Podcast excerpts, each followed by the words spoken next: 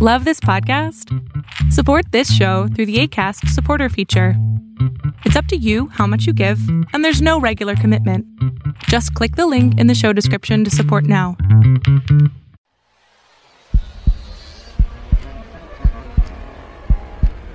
You're listening to the Shots Podcast.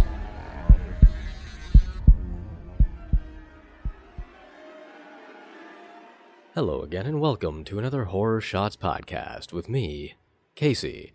Of course, this episode is brought to you by none other than the lovely people over at morbidlybeautiful.com. In case you don't know what Morbidly Beautiful is, you gotta go check them out. They are the number one source in my mind for all things horror in pop culture stuff. So, what do I mean by that? Well, they have reviews, they have interviews, they have retrospectives, lists, whatever you want, they have it. I believe a review, a mini review, if you want to call it that, or a collaborative review, just released for the new movie, Ready or Not. So a bunch of different writers from the website got together and did their own reviews, and it's put all into one so you can get a whole lot of different perspectives about what the movie is all about. I did one before for Scary Stories to Tell in the Dark, and it was a good time. It was fun. But uh, other than that, I do have an announcement to make regarding the contest.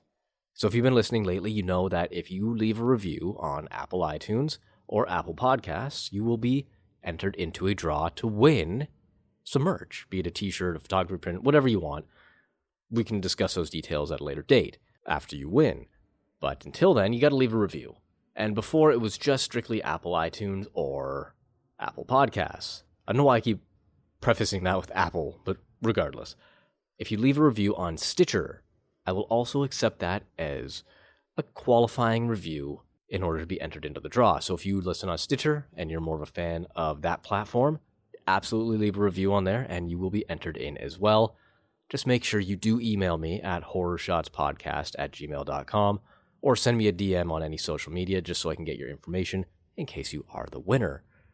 And of course, that does run until the end of this month. So, on the very last episode of the podcast, you will have one week to get in those reviews so you can be entered into that draw.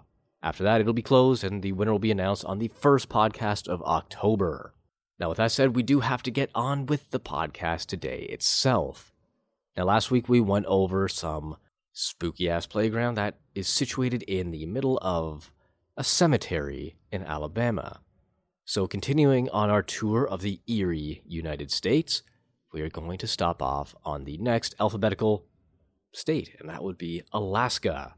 Now, Alaska, in and of itself, is kind of an anomaly. It is located nowhere near the rest of the mainland United States, and it is attached to the, I guess, upper west region of Canada, and it used to belong to Russia. So, everything about this state is kind of weird. So naturally, being kind of isolated and very barren of population, sparsely populated, I should say, it does have some very strange tales, urban legends, myths, whatever, whatever you want to call them.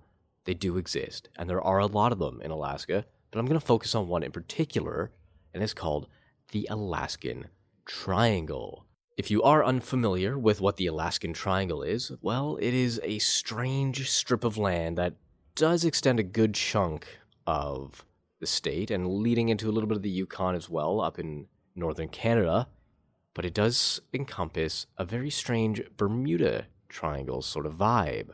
So it does extend from the north in Barrow down to Anchorage and all the way down into Juneau and then back up again. And it's a chunk of land roughly mm, 33,000 square miles, something like that.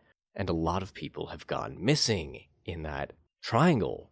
Now, a lot of this information I'm going to get is from legendsofamerica.com. So go check out that website if you do want to read up more about it, if I missed anything, or if there's just other stuff on there that you kind of want to check out. But the Alaskan Triangle is sometimes called Alaska's Bermuda Triangle, which doesn't make a whole lot of sense because Bermuda is a place in and of itself.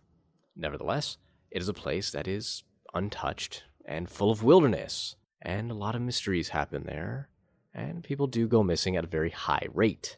The Alaska Triangle connects the state's largest city of Anchorage to the south, to Juneau in the southeast panhandle, and to Barrow a small town in the state's north coast. Here is some of America's most unforgiving wilderness. The area itself began attracting public attention in October of 1972 when a small private plane carrying U.S. House Majority Leader Hale Boggs, Alaska Congressman Nick Begich, and an aide in Russell Brown, and their bush pilot Don Jonz seemingly vanished into thin air while flying from Anchorage to Juneau. For more than a month, 50 civilian planes and 40 military aircraft, plus dozens of boats, covered a search area of roughly 32,000 square miles, but no trace of the plane, the men, or wreckage was ever found. Afterwards, more planes went down, hikers went missing, and Alaskan residents and tourists seemed to vanish into thin air. In fact, since 1988, more than 16,000 people have disappeared in the Alaskan Triangle, with a missing person rate of more than twice the national average. In any given year, 500 to 2,000 people go missing in Alaska, never to be seen again. Authorities conduct hundreds of rescue missions, most often return without finding any evidence of the missing person at all. These disappearances are blamed on everything from severe weather to aliens, to swirling energy vortexes, to an evil shape shifting spirit demon of the Tlingit Indian lore called Kushtaka. Now, before we go further, I do want to go into a little bit of Kushtaka. I've never heard of that one before, so I had to check it out for myself. So, this little offshoot of the Alaskan Triangle kind of like a subchapter of this whole mystery in itself. So the Kushtaka are mythical shape-shifting creatures found in the folklore of the Tlingit and Tsimshian peoples of the Pacific Northwest coast of North America. They're similar to other sort of folklorish creatures in the region, but physically the Kushtaka are shapeshifters capable of assuming form in any way they want but most commonly take the form of an otter or potentially other seafaring mammals. In some accounts, a kushtaka is able to assume the form of any species of otter, and in other forms, only one. Accounts of their behavior seem to conflict with one another, however. In some stories, kushtaka are cruel creatures who take delight in tricking poor Tlingit sailors to their deaths. In others, they are friendly and helpful, frequently saving the lost from death by freezing in many stories, the Kushtaka save the lost individual by distracting them with curiously otter like illusions of their family and friends as they transform their subject into a fellow Kushtaka, thus allowing them to survive in the cold. Naturally, this is counted as mixed blessings. However, Kushtaka legends are not always pleasant. In some legends, it is said that the Kushtaka will imitate the cries of a baby or the screams of a woman to lure victims to the river, once there, the Kushtaka either kills the person and tears them to shreds, or will turn them into another Kushtaka. Legends have it that Kushtaka can be warded off through copper, urine, dogs, and in some stories, fire. Since the Kutasha mainly preys on small children, it has been thought by some that it was used by the Tlingit mothers to keep their children from wandering too close to the ocean by themselves. It is also said that the Kushtaka emit a high pitched three part whistle in pattern of low high low. So that's what the Kushtaka has to offer to this story. It's very interesting, and it's a nice little lore piece. It's very common to other mythical or folklorish sort of creatures from other parts of the country and other parts of the world, but it makes sense that Alaska would have their own as well, and that it is associated with the Alaskan Triangle. But carrying on with more theories and more reasons as to what is actually happening, we will have to read a little bit further. Now, the most likely explanation of these many missing people is the wilderness itself. Within this area are dense forests, craggy mountain peaks, massive glaciers, and hidden caves, with deep crevices where downed aircrafts or lost hikers might easily be hidden and then covered by snowfall, hiding any trace of human activity.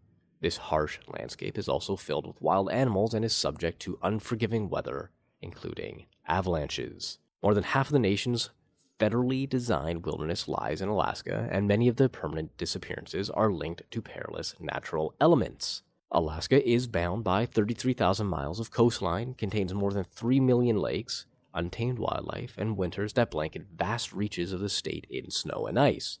However, there are many that support the idea of energy vortexes within the triangle. Energy vortexes are thought to be swirling centers of energy concentrated in specific places where the energy crackles most intensely. The energy radiates in a spiraling cone shape clockwise or counterclockwise, creating positive and negative effects. They are thought to affect humans in various physical, mental, and emotional ways. Positive vortexes spiral upwards in a clockwise motion, creating an enchanting flow of energy. This type is said to be conducive to healing, meditation, creativity, and self exploration.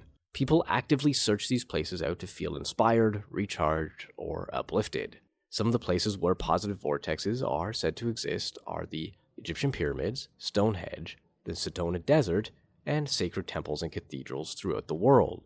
Alternatively, negative vortexes spiral downward in a counterclockwise motion, creating a draining or depleting energy and depleting the positive energies in its vicinity. In humans, they are believed to cause health problems including depression, nightmares, disorientation, confusion, and both visual and audio hallucinations. They are also said to cause electrical instruments to malfunction. Some places that are said to be filled with negative vortexes are the Bermuda Triangle, Japan's Devil's Sea, and Easter Island. I have a quote here from Paige Bryant, and it's from A Traveler's Guide to the Living Planet Earth. A vortex is a massive energy that moves in a rotary or whirling motion, causing a depression or vacuum in the center. These powerful eddies of pure earth power manifest as spiral like coagulations of energy that are either electric, magnetic, or electromagnetic qualities of life force.